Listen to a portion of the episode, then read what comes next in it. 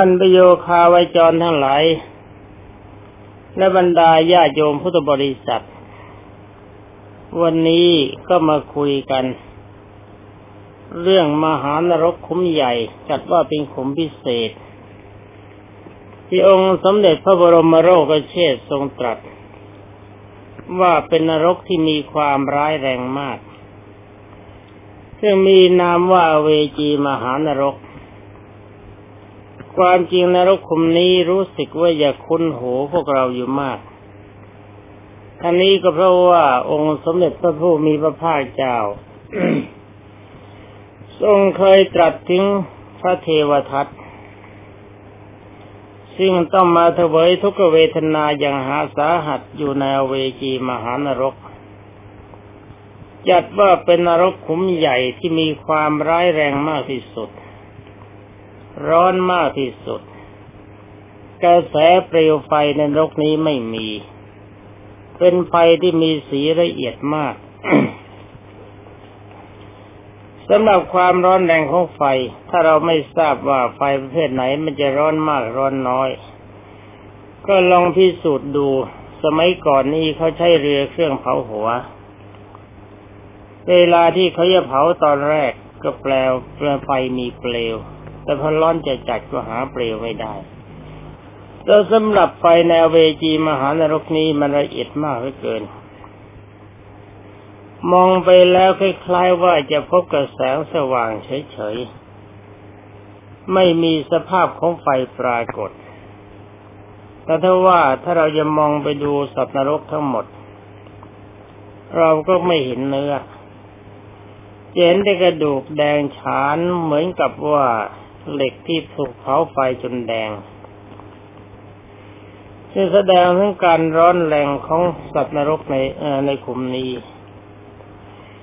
เป็นอันว่าอเวจีมหานรกจัดเป็นนรกขุมใหญ่พิเศษและก็มีความร้อนแรงพิเศษท่านกล่าวไว้ในบาลีว่าเป็นอจรังสมัยที่แปลบาลีอยู่ยังเป็นนักเรียนสมัยนั้นเคยแปลว่าท่านบอกว่านรกอเวจีมหานรกมีความร้อนแรงมากมีโทษทุกขทรมานหนักแต่ว่าหาการเคลื่อนไหวไม่ได้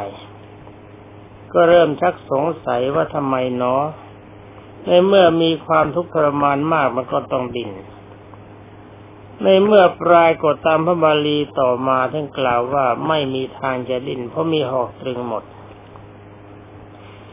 สำหรับหอกนี่มันตรึงอยู่ทั้งหกทิศเพราะว่าในขุมนรกหนึ่งจะเป็นเหมือนห้องเหล็กมีบานปิดทั้งหมด4ด้านแล้วก็มีพื้นข้างล่างเป็นเหล็กมีพื้นข้างบนเป็นเหล็กหอกจะเสียบออกมาจากฝาทั้ง4ด้านทั้งด้านล่างและด้านบนพุ่งออกมาทางซ้ายทะลุไปติดฝาข้างฝาโน้นแล้วก็ดั้มก็ติดอยู่ข้างฝาข้างซ้ายอย่างนี้เป็นต้น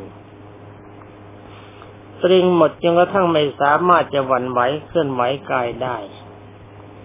จึงได้ทราบชัดว่านรกขุมใหญ่ขุมนี้เป็นขุมที่มีความทรมานที่สุด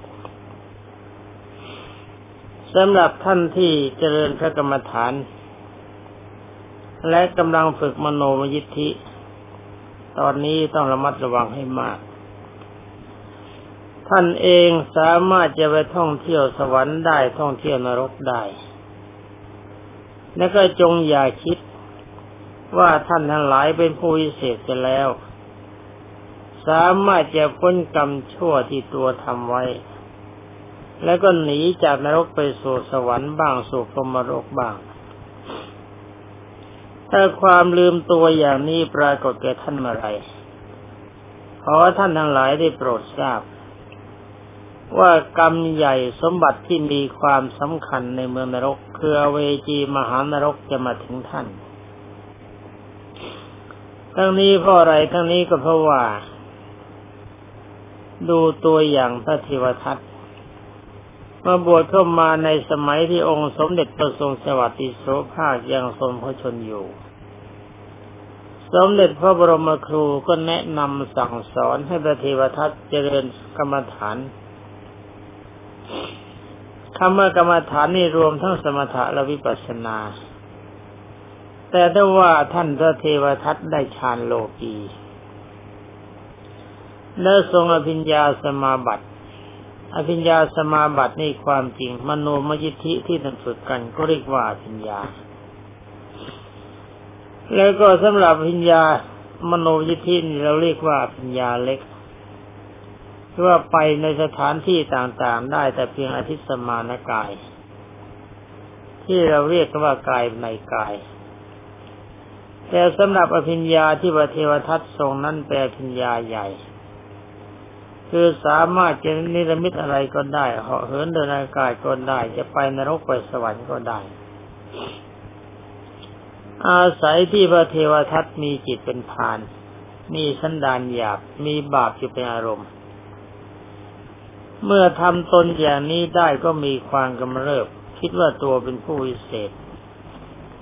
อยากจะปกครองสงฆ์แทนองค์สมเด็จพระสัมมาสัมพุทธเจ้าจึงขออนุญาตองค์สมเด็จพระผู้มีพระภาคเจ้าปกครองสงฆ์แทนโดยอ้างว่าภารกิจของพระพุทธเจ้ามีมากยากในลำบากในการปกครองจะขอปกครองสงฆ์แทนที่น้ำใจของพระเทวทัตก็มีความกำเริบลืมตัวความจริงพระนี่เขาไม่ได้ถือศักดิ์ศรีอย่างอื่นเป็นสำคัญถือเอาการบรรลุมรรคผลส่วนใหญ่เป็นสำคัญเวลานั้นพระโมคคัลลาพระสารีบุตรซึ่งเป็นอัครสาวกทั้งคู่ก็ยังอยู่และยังมีมหาสาวกที่เรียกกันว่าอสีติมหาสาวกอีก80ก็ยังอยู่ที่มีความสำคัญรองลงมานอกจากนั้นยังมีพระสาวกที่ได้อภิญญาสมาบัติวิชา3อีกมากสิเป็นอรหันต์นับไม่ได้แต่ท่านนั้นหลายเหล่านั้นไม่เคยมีจิตกำเริบเสบสารอยากจะปกครองพระสงฆ์แทนองค์สมเด็จพระผู้มีพระภาคเจ้าเพราะอะไรเพราะว่าท่านเป็นพระอริยเจ้าท่านรู้ดีรู้ชั่วสำหรับพระเทวทัตได้แต่เพียงอภิญญาโลกีก็ทะนงตนว่าเป็นผู้วิเศษจะขอปกครองพระแทนองค์สมเด็จพระบรมโลกเชษฐ์ก็ลองคิดดูว่าความเลวของจิตของพระเทวทัตมีเพียงใดพระที่มีความสำคัญกว่ามีมากเจ้าพระที่มีวิสัยยังไม่พ้นนรกไปปกครองพระอรหันต์มันจะไหวที่ไหนเพราะว่าตามธรรมดาพระที่ยังไม่ได้อะไรยังว่าเทวทัตที่ยังถือว่าไม่ได้อะไรเป็นฌานโลกีแล้วก็เป็นอภิญญาโลกียังไม่มีความดีอะไรมากยังไม่สามารถจะทำตัวให้พ้นนรกได้สำหรับพวกท่านก็เหมือนกันท่านยังมีกำลังใจคือด้านอภิญญาสมาบัติไม่เท่าพระเทวทัตขอทุกท่านจงตัวดูตัวอย่างแบบฉบับพระเทวทัตไว้ถ้ามีความกำเริบเมื่อไหร่จะลงนรกแบบนี้เหมือนกันนี่ไม่ได้หมายความว่าท่านจะขอปกครองสงฆ์แทนผมหมายถึงว่ารู้ตัวท่านลงตัวว่าเป็นผู้วิเศษอันนี้มีความสำคัญมากต้องระมัดระวังนี่ขอคุยกันต่อไปพระเทวทัตกำเริบแบบนั้นพระพุทธเจ้าไม่ทรงอนุญาตเธอก็โกรธหวังจะฆ่าพระพุทธเจ้าเป็นต้นตามพระสูตรยังส่งนางส่งนายขมังธนูไปยิงพระพุทธเจ้าบ้างส่งช้างนาลาคีรีให้แทงพระพุทธเจ้าบ้างกลิ้งหินจะให้ทับพระพุทธเจ้าให้ทรงตายบ้างต่อมาก็ทำสังฆเภทเห็นหรือยังว่าคนที่ได้อภิญญาสมาบัติยังไม่ใช่ผู้วิเศษยังตกอยู่ในอำนาจของความโลภคือตัณหายังมีความอยากอยู่ฉะนั้นขอท่านทั้งหลายที่เป็นสาวกขององค์สมเด็จพระบรมครูจงระมัดระวังจิตเราฝึกพระกรรมฐานได้นิดๆหน่อยๆที่ผมพูดว่าท่านทั้งหลายฝึกเนี่ยได้นิดๆหน่อยๆท่านยังไม่ได้อะไรมากอย่านึกว่าตัววิเศษแต่คิดว่าตัววิเศษเมื่อไหร่ก็ลงนรกแบบพระเทวทัตเมื่อนั้นตอนนี้ไปเราก็มาคุยกันถึงเรื่องอเวจีมหานรก ตามพระบาลีท่านว่าแบบนี้ว่าเหล่าสัตว์ที่อุบัติเกิดขึ้นในนรกขุมนี้ย่อมได้รับทุกขโทษทรมานอย่างสาหัสเพราะว่าระหว่างท่านสัพพสาวลีนี่ฟังยาก เป็นอันว่าจำไว้ก็แล้วกันว่านรกในเวจีนี่มันหนักเหลือเกินจำนวนพระบาลีนี่ฟังแล้วขัดกล่าวต่อไปว่าเมื่อกล่าวถึงชะตาความชีวิตความเป็นอยู่เหล่าสัตว์ในเวจีมหานรกนี้ย่อมมีความเป็นอยู่อย่างทรมานได้รับทุกข์แสนอย่างแสนสาหัสสุดจะพรรณนานี่ภาษาบาลีนะเพราะว่าเวจีมหานรกเป็นนรกขุมใหญ่ที่สุดกว้างใหญ่กว่าบรรดานรกทั้งหลายทั้งหมดและดูน่ากลัวสยดสยองและเห็นเป็นราวกับว่าเมืองใหญ่ล้อมรอบไปด้วยกำแพงเหล็กอันรุ่งโรจน์โชตินาการด้วยเปลวไฟภายในก็มีเปลวอันร้อนระอุไหม้สัตว์นรกอยู่เนืองนิดทั้งกลางวันและกลางคืนไม่มีเวลาเว้นเลยและสัตว์ที่ไปเกิดอุบัติเกิดในมหานรกเวจีนี้ก็มีประมาณมากกว่าคุ้มอื่นทั้งหมดแออัดยัดเยียดกระเบียดเสียดกันเราก็ว่าเสวยทุกโทษในมหานรกขุมนี้แตกต่างกันไปหลายอิริยาบถหลายท่าหลายทางเช่นเคยถ้าเคยยืนทำบาปอกุศลไว้ก็ต้องทรมานทนทุกข์ในอิริยาบถยืนเคยเดินทำบาปไว้ก็ต้องเสวยทุกข์ทนทุกขเวทนาอยู่ในอิริยาบถเดินเคยนั่งเคยนอนทำบาปไว้ก็ต้องเสวยทุกข์ในท่านั่งและท่านอนรวมความว่าเคยทำบาปกรรมไว้ในท่าไหนก็เสวยทุกขเวทนาในท่านั้นนี่ท่านฟังสำนวนบาลีแล้วพอเดี๋ยวพวกนี้จะอธิบายให้ฟังนี่ผมแปลมาใหม่ๆผมก็ลำบากใจเหมือนกันว่าเรื่องอะไรจะต้องไปทำท่าเสวยทุกขเวทนาแบบนั้นประเดี๋ยวคือรู้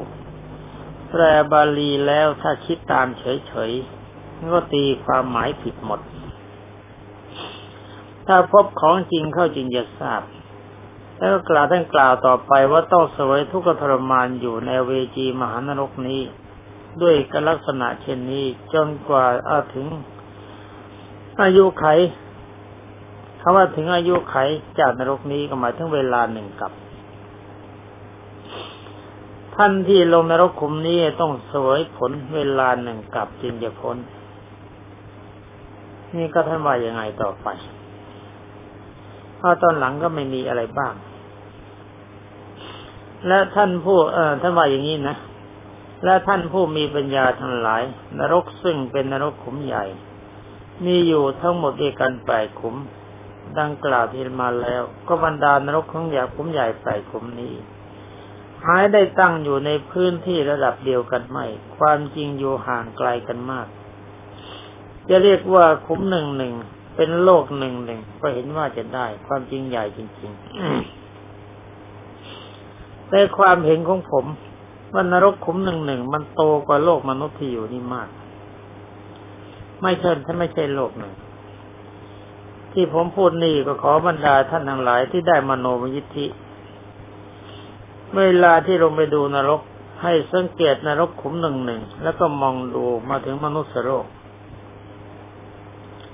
เราจะเห็นว่ามนุษยโลกนี่เล็กนิดเดียวไม่เท่ากับขุม1ของนรกนี่จะกล่าวต่อไปว่าแต่ละขุมนอกจากอเวจีมหานรกนอกจากนรกขุมใหญ่แล้วซึ่งคล้ายกับเป็นเมืองใหญ่เป็นประธานก็ยังมีขุมเล็กๆที่เป็นบริวารอีก4ขุมอีก4ทิศละ4ขุมรวมกันแล้วทั้งหมดเป็น16ขุมด้วยกันนรกบริวารนี้มีชื่อต่างๆกันสำหรับนรกบริวารจะเก็บไว้พูดในวันต่อไปวันนี้เราก็มานั่งคุยกันถึงอเวจีมหานรกในทัศนะของท่านผู้ทรงอภิญญาแต่คำว่าทัศนะของท่านผู้ทรงอภิญญานี่ขอท่านหลายจงยกเว้นผมเสียไม่ใช่ทัศนะของผม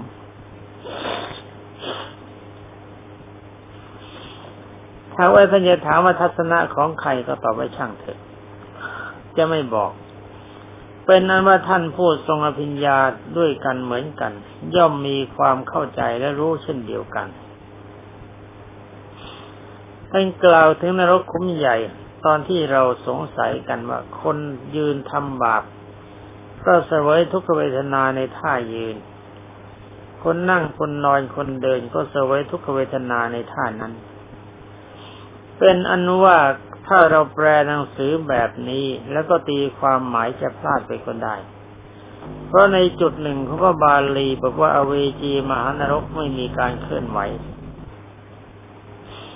แล้วทำไมเราจะมาอยู่ในลักษณะยืนเดินนั่งนอนไอ้ยืนนั่งนอนนี่ไม่สำคัญเดินเดินเสวยกรรมอันนี้ไม่มีแน่จะลืมว่าท่านกล่าวอยู่ในท่าตัวอย่างเช่นพระเทวทัตที่ทำกรรมกับองค์สมเด็จพระทรงสวัสดิ์ในลักษณะของการยืนคือแสดงท่าความใหญ่โตเรื่องหนึ่งขอปกครองสงฆ์ซะเองนี่เป็นลักษณะของการยืนเพราะคนหวังความมีอำนาจเป็นผู้ยิ่งใหญ่สูงกว่าบุคคลอื่นเหมือนกับคนยืนรายการที่สองพระเทวทัตมีคำสั่งให้นายขมังธนูไปยิงพระพุทธเจ้าอย่างนี้ก็เป็นทัศนะของการยืนรายการที่สามพระเทวทัตมีคำสั่งให้ปล่อยช้างนาลาคีรีให้แทงองค์สมเด็จพระสัมมาสัมพุทธเจ้าอย่างนี้ก็เป็นลักษณะของการยืนและรายการที่สี่พระเทวทัตกลิ้งหินให้ไปทับองค์สมเด็จพระสัมมาสัมพุทธเจ้าอย่างนี้ก็เป็นลักษณะของการยืนฉะนั้นการยืนของพระเทวทัตจึงยืนทางแข้งทางขากลางแขนกลางขาทั้งหมดถูกหอกตรึงเข้ามาทั้งหกทิศขยับขยื่นอะไรไม่ได้เลยไฟเผาเข้ามาทั้งหกด้านคือด้านหน้าด้านหลังข้างทั้งสองพุ่งเข้ามาข้างล่างก็พุ่งขึ้นข้างบนก็พุ่งขึ้นพื้นซึ่งเป็นเหล็กแรงฉานก็ร้อนกระดูกแดงเหมือนกับเหล็กที่เขาเผาสุกแล้วอันนี้เป็นลักษณะของพระเทวทัตฉะนั้นจิตของบรรดาท่านพุทธบริษัทจงอย่าศึกษาคือละเว้นอาการที่คิดอย่างพระเทวทัตเสียนี่เป็นลักษณะหนึ่งคือคิดกำเริบคิดการลืมตัวคิดว่าตัวเป็นผู้วิเศษจงอย่าให้มีในบรรดาจิตของท่านทั้งหลายถ้าว่าจิตของท่านทั้งหลายยังทรงใจอยู่ในลักษณะของพระเทวทัตท่านก็ต้องไปอยู่กับพระเทวทัตอย่างนี้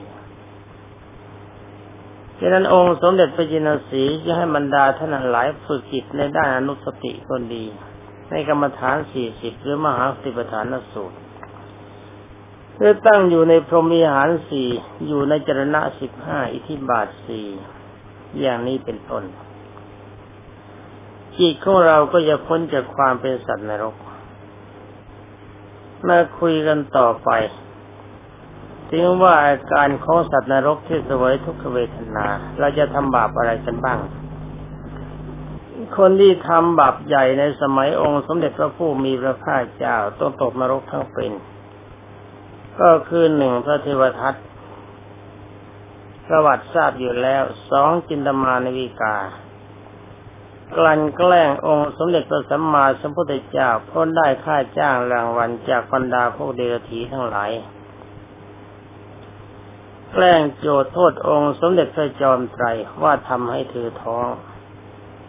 เวลาที่พระพุทธเจ้ายังเทศอยู่เดรัจฉีเอาไม้ท่อนจันทร์กลึงด้านหนึ่งแบนด้านหนึ่งนูนคล้ายๆคนท้องทำเชือกสายรัดผูกไว้ในท้องเธอนุ่งผ้าคลุมอาการเป็นคนมีครรภ์มาร้องเรียกองค์สมเด็จพระภักวันว่าพระสมณะโคดมยังนั่งหน้านวลเทศสอนชาวบ้านอยู่เพื่อประโยชน์อะไรเธอทำให้ฉันท้องฉันไส้เวลานี้ใกล้จะคลอดแล้วขอเธอจงไปหาฟืนสำหรับจุ่มไฟจัดสถานที่ไว้สำหรับสิ่งคลอดเมื่อโดนก็แบบนี้องค์สมเด็จพระจินสีก็หยุดเทศนิดหนึ่งแล้วกล่าวว่าพระกินนิดูกระน้องหญิงสิ่งที่เธอพูดนั้นที่การทำให้เธอท้องเธอกับฉันเท่านั้นสองคนรู้กันคนอื่นไม่มีใครเขารู้ด้วย นี่ถ้าพระปัจจุบันไปพูดแบบนี้แล้วก็ซวยบอกไม่ถูกชาวบ้านจะเห็นด้วยแต่เวลานั้นปรากฏว่าพระอินทร์แปลงเป็นสัตว์ตัวเล็กๆเข้าไปกัดสายเชือกขาดก็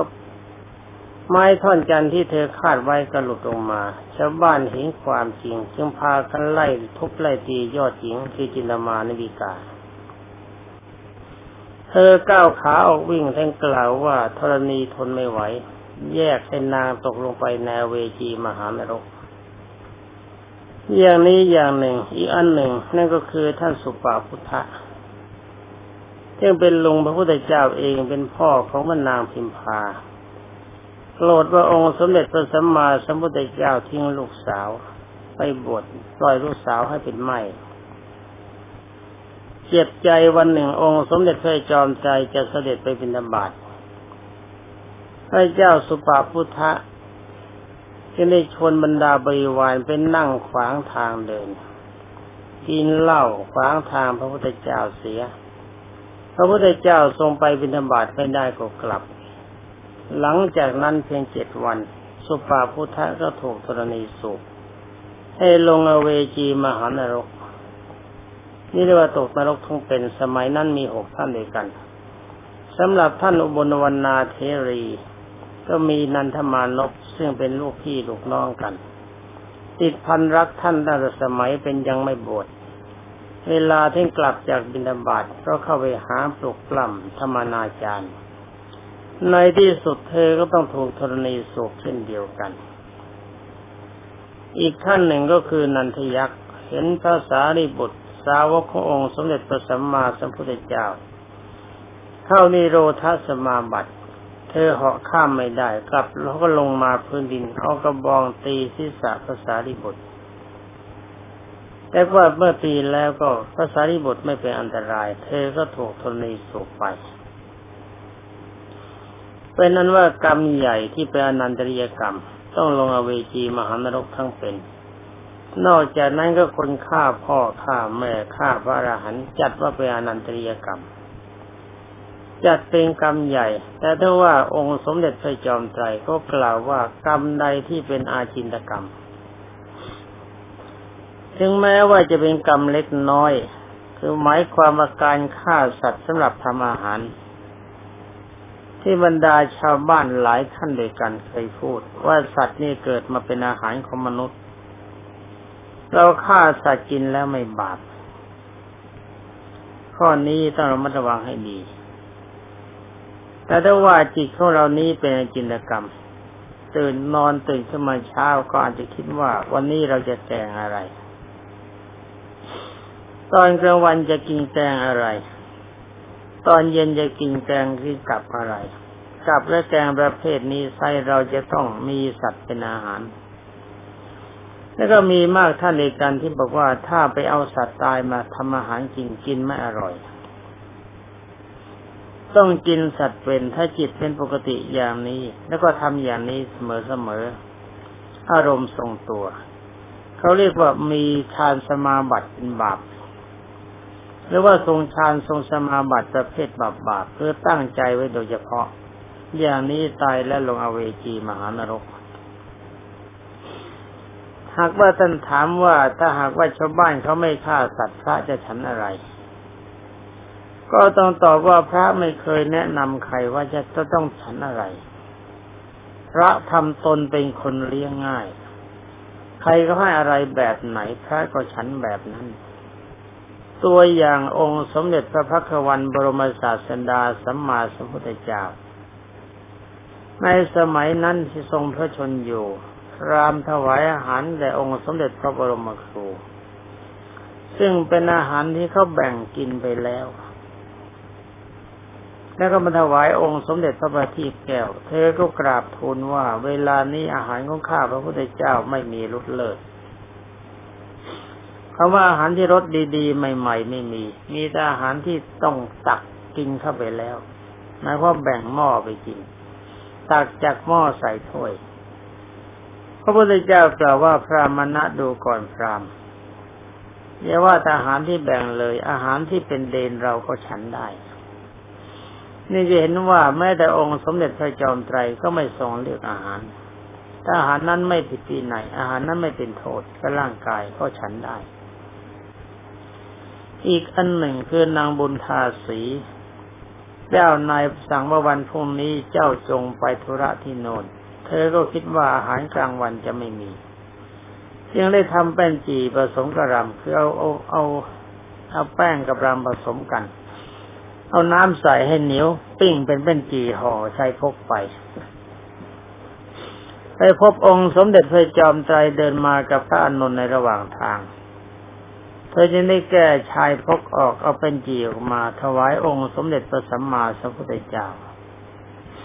เมื่อเธอถวายแล้วเธอก็คิดว่าองค์สมเด็จพระผู้มีพระภาคเจ้าจะฉันหรือจะโยนทิ้งก็ตามใจเพราะเราถวายแล้วก็ได้บุญองค์สมเด็จพระผู้มีพระภาคเจ้าจึงได้สั่งให้พระอานนท์ปูผ้าสังฆาตินั่งฉันข้างทางนี่จะเห็นว่าพระพุทธเจ้าหรือพระทั้งหลายไม่เคยเลือกในอาหารเว้นไว้แต่อาหารนั่นเป็นโทษฉะนั้นขอบรรดาท่านพุทธบริษัทที่คิดว่าการฆ่าสัตว์เพื่อถวายพระจะได้บุญก็จงอย่าทำเลยมีอะไรก็ถวายอย่างนั้นก็แล้วกันอรหันดาท่านพุทธบริษัททุกท่านคุยกันมาเรื่องสวรรค์นรกหรือเรื่องนรกคือว่าอเวจีมหานรกเวลาก็หมดไปแล้วขอได้โปรดถือว่าการเล่าสู่กันฟังเพียงเท่านี้เป็นแค่เป็นนิทัศนะเท่านั้นไม่ใช่ว่าจะเล่ากันอย่างละเอียดฉะนั้นขอท่านที่ได้มาโนมยิทธิแล้วจงไปตรวจดูนรกแต่ละขุมจะได้เห็นด้วยตาตนเองจะได้ไม่สงสัยในคำสั่งสอนขององค์สมเด็จพระจอมไตรบรมศาสดาสัมมาสัมพุทธเจ้าสำหรับวันนี้เวลาก็หมดแล้วขอยุติก่อนขอความสุขสวัสดิ์ที่พัฒนามงคลสมบูรณ์พูนผลจงมีแด่บรรดาท่านพุทธศาสนิกชนผู้รับฟังทุกท่านสวัสดี